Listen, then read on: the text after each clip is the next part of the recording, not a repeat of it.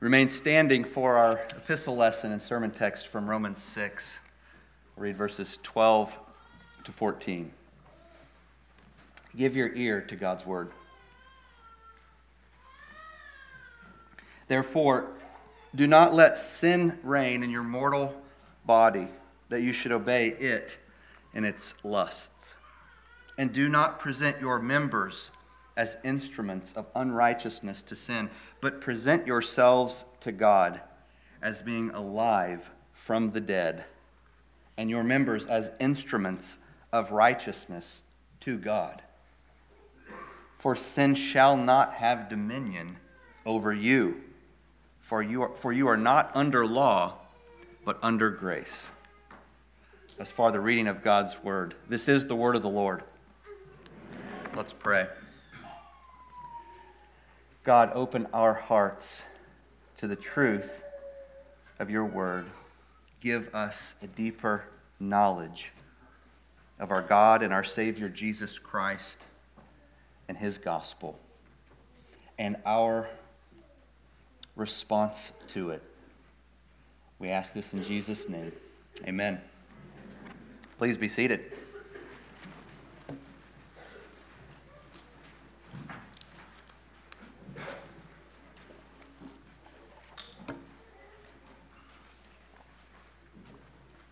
In May of 1972, the Duke of Windsor died. He was also known as Edward VIII.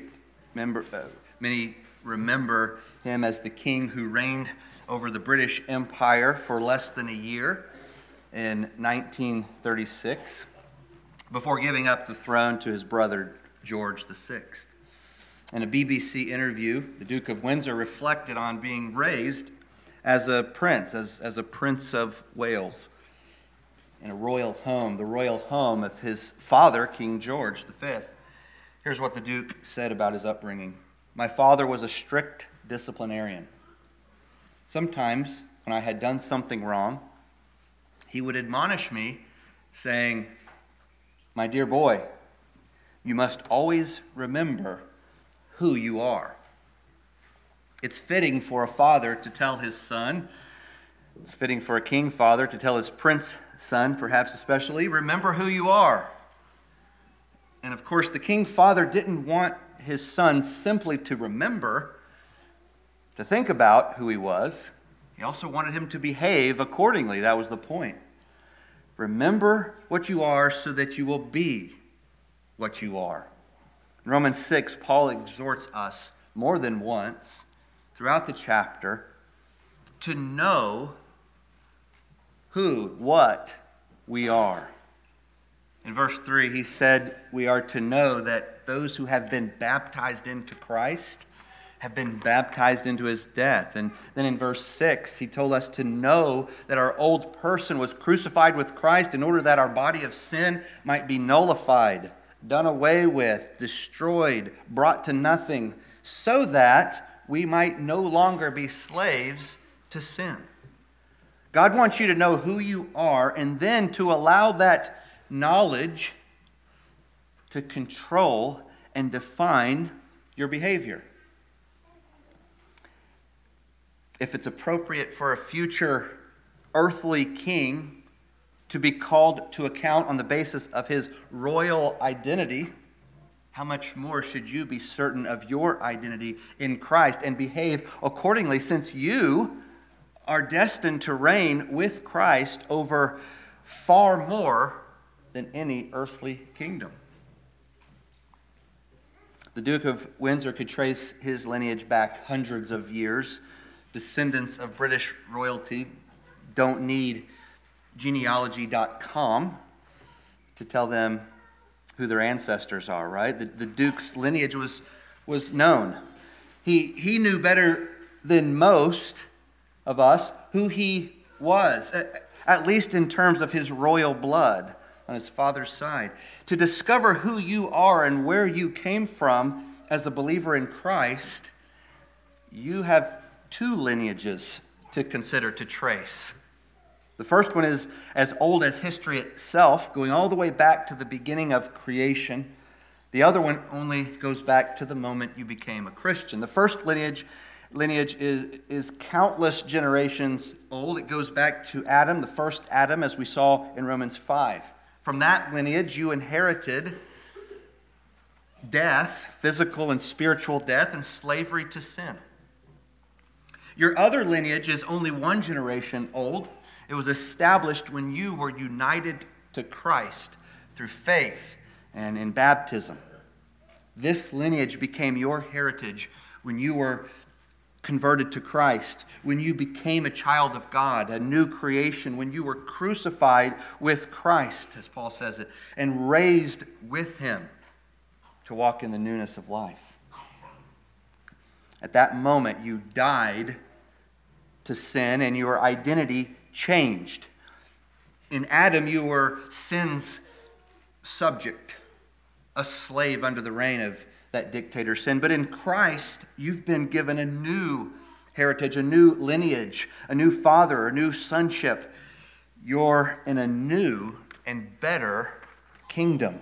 You belong to a new royal, a new household that's a royal household. And you're in the process of being made ready to reign with Christ forever in his eternal kingdom. Last week we ended on verse 11, where Paul says that believers in Christ experience what he experienced. Jesus is dead to sin forever and alive to God forever. And Paul says that you too experience in him death to sin and life to God. And, and how does this happen? How do you make this your own? Paul, Paul talks about it as an objective truth that applies to you, but how, how do you make it a subjective reality? How, how do you own, as it were, your death and resurrection in Christ? Well, Paul says it's by considering, considering yourself, reckoning yourself to be dead to sin and alive to God. Romans 6:11 is the first imperative. Did you know that in the book of Revelation that Romans 6:11 is the first command in the entire the entire letter. So you too consider yourselves, that's the command, consider yourselves dead to sin and alive to God in Christ Jesus our Lord. That's Paul's first command in this letter, and it marks, the reason I point that out is because it, it marks the definitive, it marks definitive, definitively Paul's transition from the doctrine of justification to the doctrine of sanctification. Now, those are big words. In, in, case you're not familiar with, with those terms, let me say it differently. In Romans 6, Paul transitions from teaching primarily about how to be right with God, justification, to teaching primarily about how to obey God and to become more like God and to become holy, sanctification. Justification is being declared righteous before God. Sanctification is the process of becoming more like God in the way that you behave, imitating God in your mind and in your heart and your actions. So, Romans 1 to 5 focused on how to be declared righteous before God, and Paul's not going to leave that subject completely behind, but that was the focus there. And that happens by faith alone, apart from works. Now, in chapters 6 to 8, he'll focus on how to live righteously before God, sanctification. And this happens when you present yourself to God and submit yourself to the reign of grace in your life. Once Paul issues that first imperative, that first command in verse 11, the, the floodgate is open, or at least a, a mini floodgate. Uh, in verses 12 and 13, Paul issues real quickly a series of commands, as you can see in the, in the, in the text. If you're the kind of person who likes to know what God requires of you, like what do I do, then verses 12 and 13 should appeal to you. Paul tells you what you must do. And the overall command is you must not submit to the reign of sin. Okay, that's, the, that's kind of the overarching command that the other ones in some way fall underneath or support. In verse 12, Paul begins to spell out, if we think about verse 12 in relation to verse 11, in verse 12, Paul is spelling, begins to spell out what it means for you to consider yourself dead to sin and alive to God. Therefore, Paul says, do not let sin reign in your mortal body, so that you obey it, sin, in its lusts.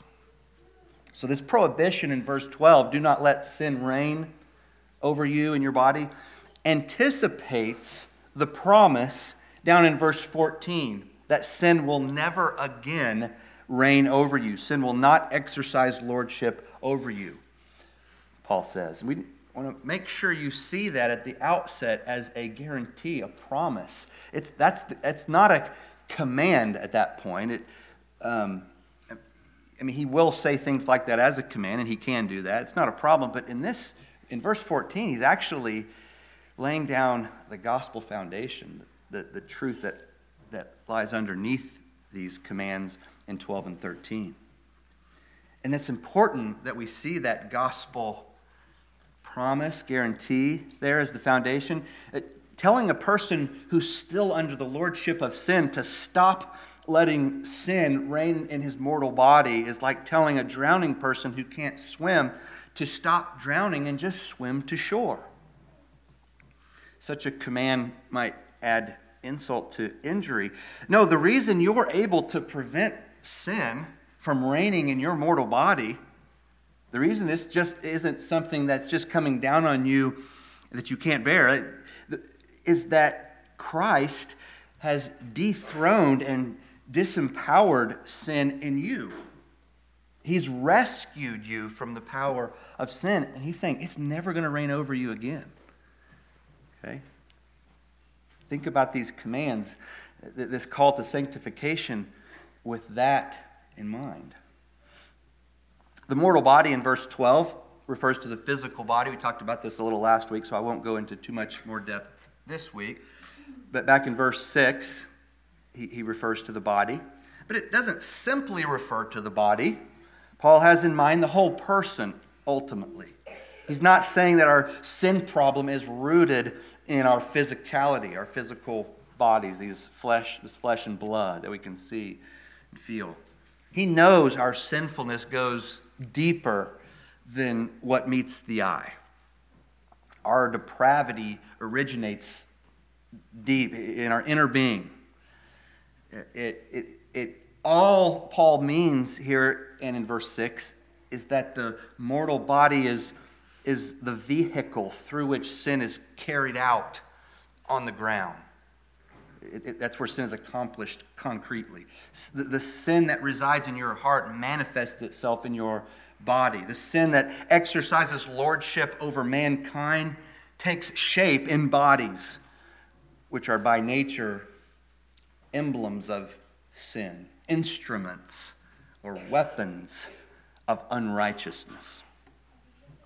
And since Paul has in mind the whole person, um, the, you know, remember he doesn't he's not separating body and soul the way we might be tempted to think about those two things and, and so since he has the whole person in mind the lusts that he refers to in verse 12 include desires that go all the way down, that reside in your heart, mind, will, right? Those invisible parts of you that we think about as invisible. The desire to get your own way, the desire to have what someone else has that's not been given to you, the desire to control others, and the list of lusts goes on. We could translate the word lusts as desires or cravings. It refers to appetites that belong to the old you, the old man, the old person who was enslaved to sin. Paul's overall point is that you mustn't let the reign of sin regain a foothold in, in, in the heart of the new you, right? Don't let it gain a foothold the way it had the old you. There's been a change of lordship in you.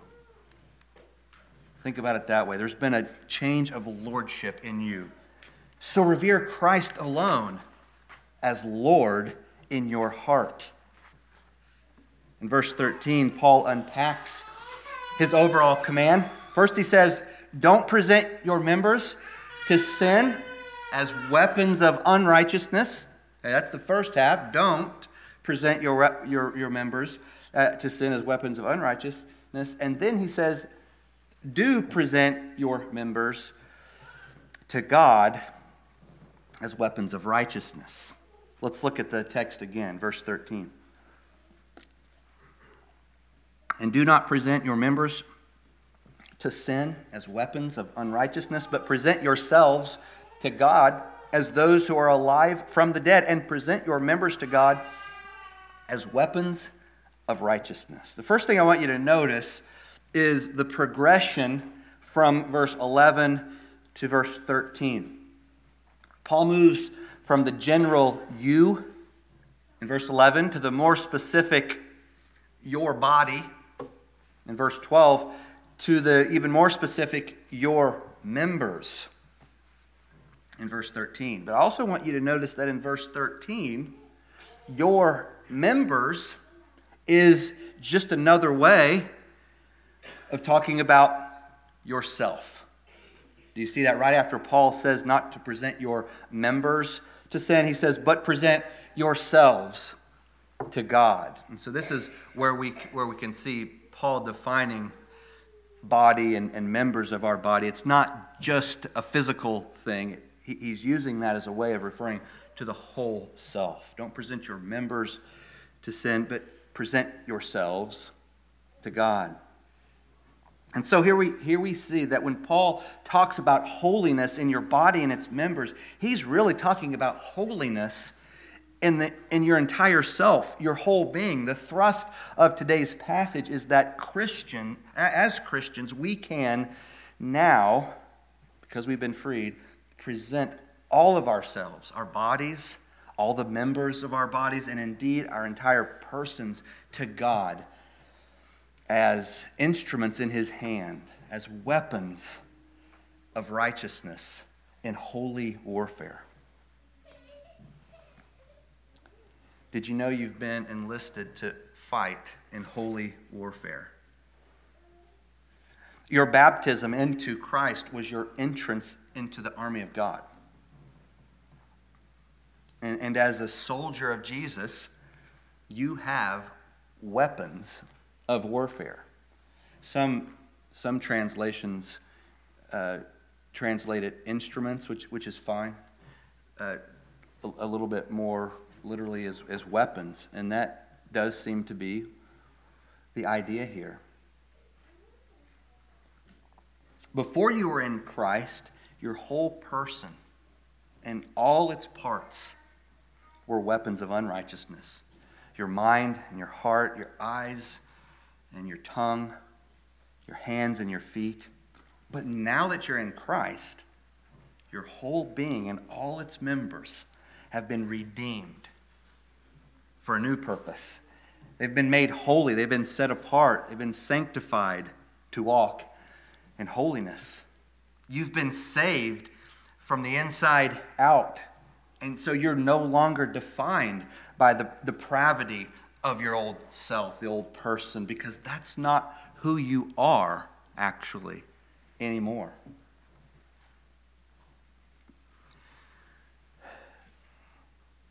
This is a little bit abstract, so we need to ask what's it mean to go from using your members for unrighteousness to using them for righteousness? What, what's this look like?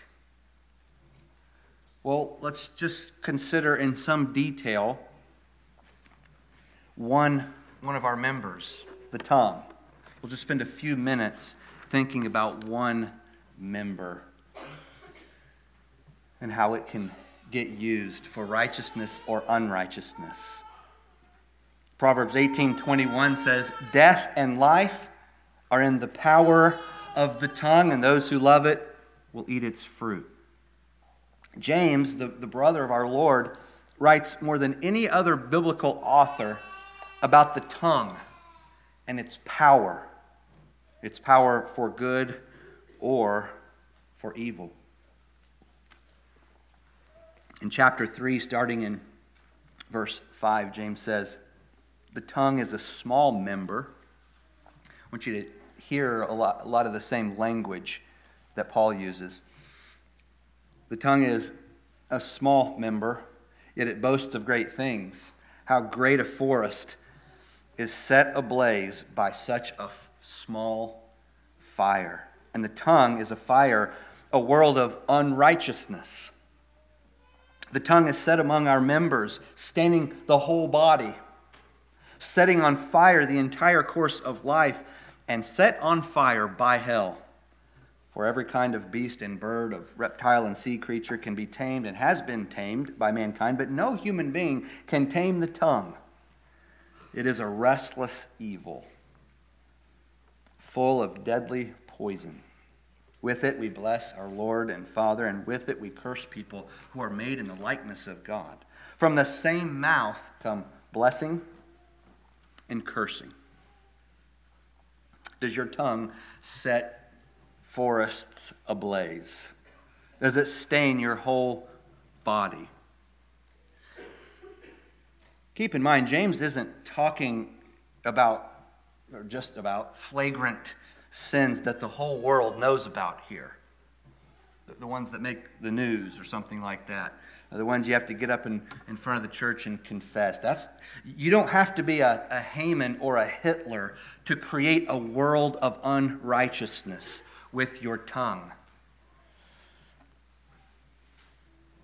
You can do it on the phone or behind closed doors. Forest fires often start small with, with an untraceable little flame, but the, but the little flame becomes big and insatiable, destroying everything in its path. A little gossip becomes a hellish forest fire. A, a, casual lie creates a whole world of unrighteousness. A small slander becomes deadly poison. One slash of the tongue can injure another soul, maybe permanently. The tongue is a small member, but it boasts of great things.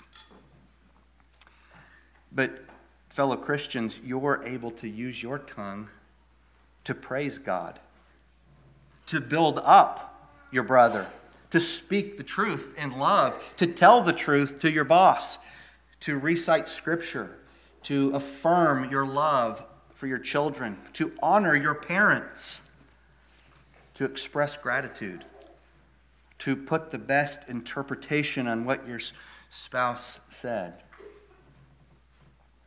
The unconverted person can only use his tongue ultimately as a weapon of unrighteousness. He, he's unable to not to do that. To, to create worlds of unrighteousness. But if you're a Christian, your tongue has been set free from that bondage, from sin. It's no longer enlisted in that army. It's still a weapon, but it's in a different army now. You can now create worlds of righteousness and tear down worlds of unrighteousness. You, you can put out fires with your tongue rather than creating them or fanning them into flame. Your tongue can be the, the antidote to the deadly poison released into the community by someone else's tongue. Your member of righteousness, your tongue, can provide the balm on the laceration caused by someone else's weapon of unrighteousness. Psalms 1 and 2 illustrate this well the good and the evil uses of the tongue. You may not have noticed this. I want you to see. Psalm 1 says, Blessed is the man who walks not in the counsel of the wicked, nor stands in the way of sinners, nor sits in the seat of scoffers, but his delight is in the law of the Lord, and on his law he what? Day and night. Meditates. The verb meditates is an interesting verb that's kind of hard to translate perfectly into English, but it describes fundamentally an activity that kind of includes the tongue. It, it, involves forming words in your mouth as well as your mind. It includes the, the movement of the tongue. To meditate on God's word is to put it in your mouth, mind, and heart, even on your tongue. give you a couple ways that we, we know this. We, we see this clearly in Joshua 1 8, which says, This book of the law shall not depart from your mouth. What's the next phrase? You shall meditate on it day and night. So those are two parallel ways of talking about the same, th- the same thing. To, to meditate on God's law day and night is to keep it in your mouth day and night. An even better example is in the Psalms itself, and there are multiple examples that I could point to, but Psalm 35 28 says, My tongue shall meditate on your righteousness. That's pretty clear, right? It, a lot of the translations don't put meditate there because it's what's that even mean? But uh, in fact, I think I only found one, if I remember correctly. Meditation involves the tongue biblically. It, meditation on God's word is an activity of the mouth and tongue as well as the heart and mind.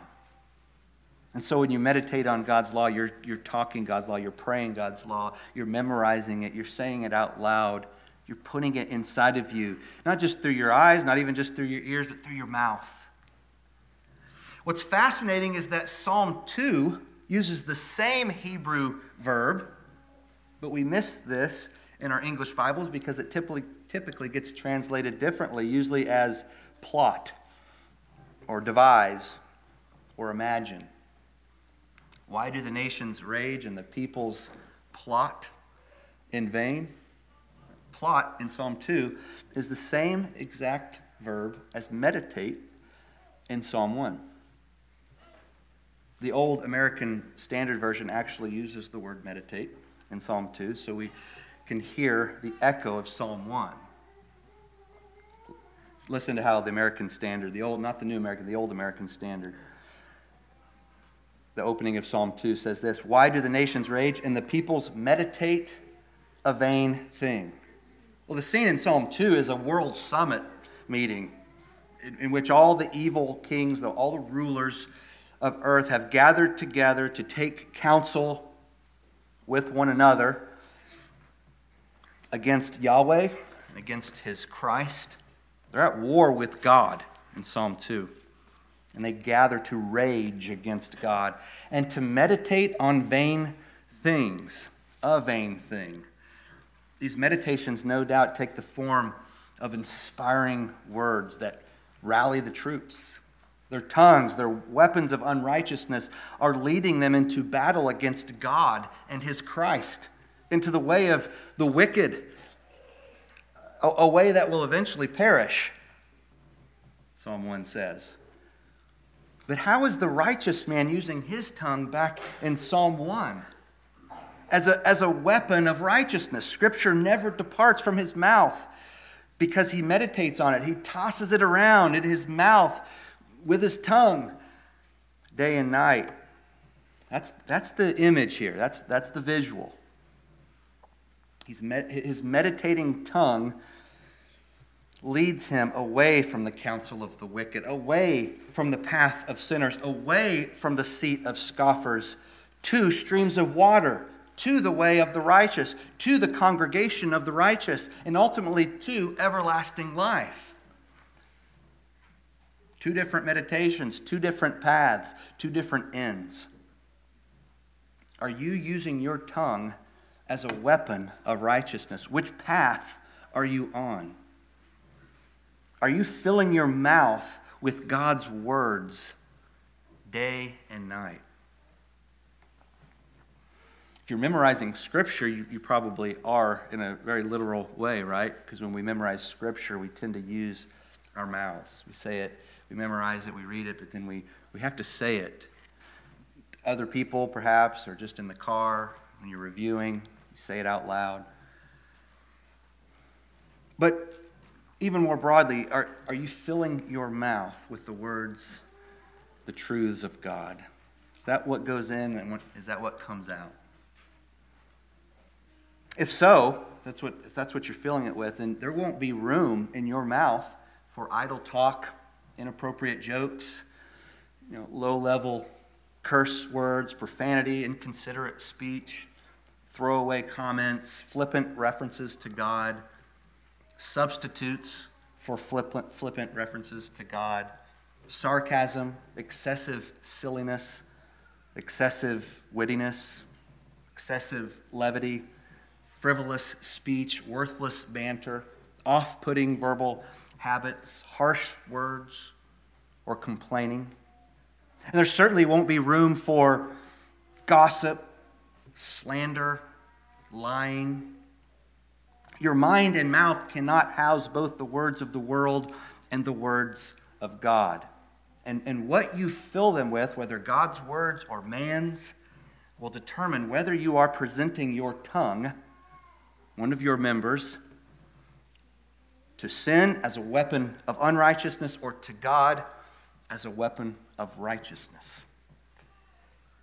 The tongue that is of use as a weapon of righteousness is engaging in holy warfare. And the tongue that is of use in holy warfare is the tongue that has been flooded by the Word of God. That's continually flooded by the Word of God. And so, shaped by the Word of God, trained by the Word of God, soaked in the Word of God, tamed by the Word of God, bridled by the Word of God, empowered by the Word of God, informed by the Word of God. How do you turn your tongue or your eyes or your ears into weapons of righteousness? Well, by flooding them with God's Word and by starving them of vile or trivial things. Did you hear that? How, how do you turn your eyes or your ears or your tongue into weapons of righteousness? By flooding them with God's word and by starving them of vile and trivial things. We can, we can broaden this out. Are, are your tongue and eyes and ears and hands and feet filled, in your mind are they filled with and controlled by God and his living and active word. The commands in verses 11 to 13 are grounded in the promise of verse 14. What you must do as a Christian is based on and it flows from what you are in Christ. Verse 14 says, You are under the lordship of grace. That's the what you are part. For sin will not exercise lordship over you. That's a guarantee, remember. And why won't it exercise lordship over you? How, do you, how can you how, how can you bank why can you bank on this? Because you the rest of the verse because you are not under the law but under grace. It's another way of talking about that transition. Sin here is once again personified. It won't be the last time Paul personifies sin, but it's personified here as a dictator who will never again exercise lordship over you. This is an objective reality for the Christian. And it's the basis for everything Paul says in this chapter about sanctification. Okay, that's it's the foundation. And remember, sanctification means growing in holiness, becoming more like Jesus. The basis of your sanctification is the objective reality that sin is not your master anymore. And that's God's work. What are the sins in your life that seem to exercise lordship over you? The sins that you can't imagine really experiencing freedom from.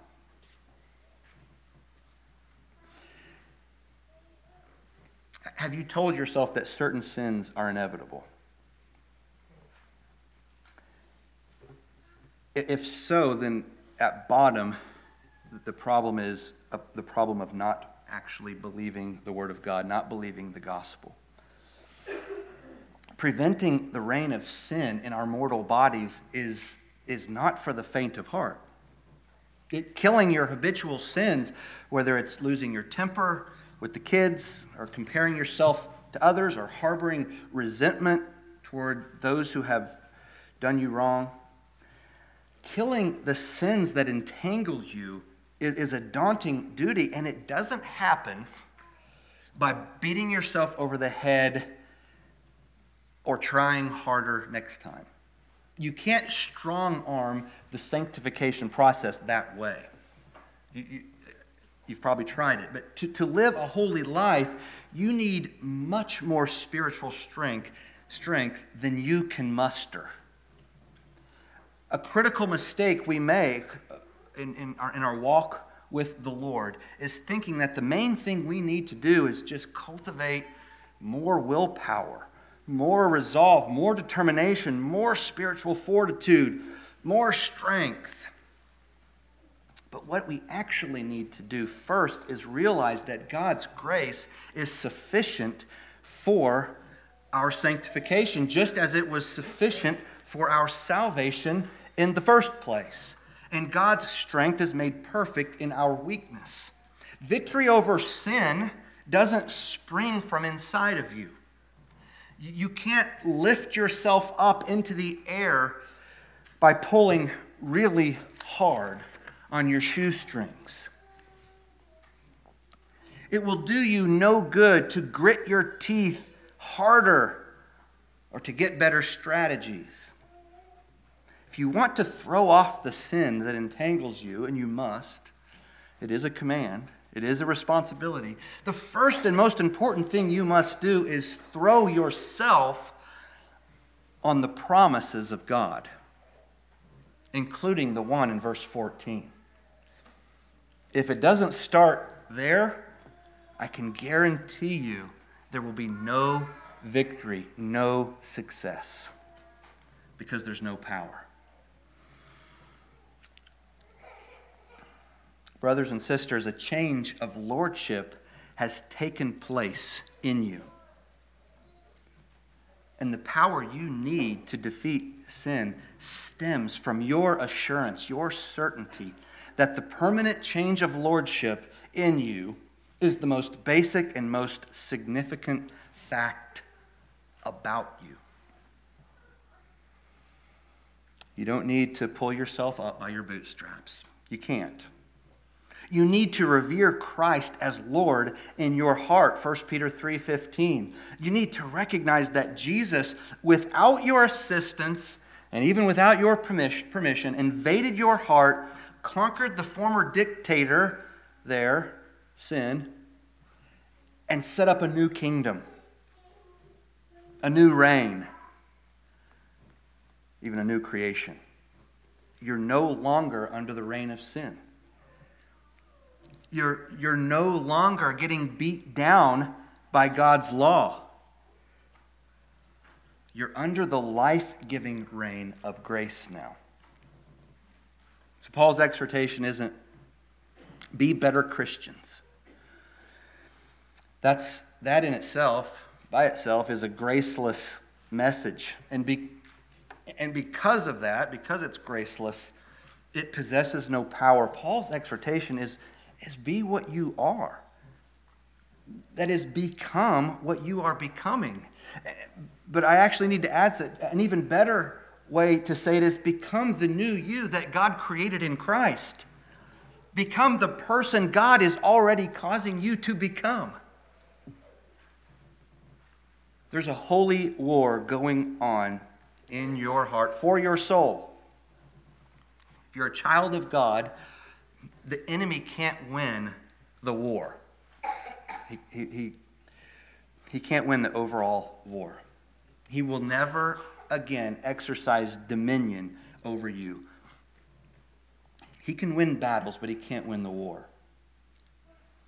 And he can only, the enemy can only win battles in you, in your life, when you lend him the authority and the power to do so, authority and power that God stripped from him when he saved you.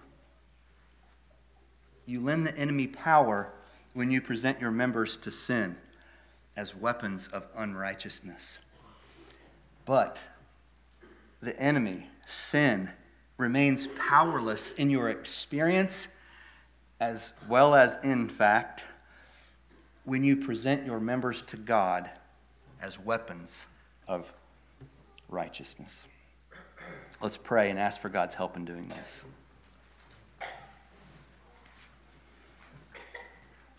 Thank you, Father, for delivering us from the domain of sin, the reign of sin.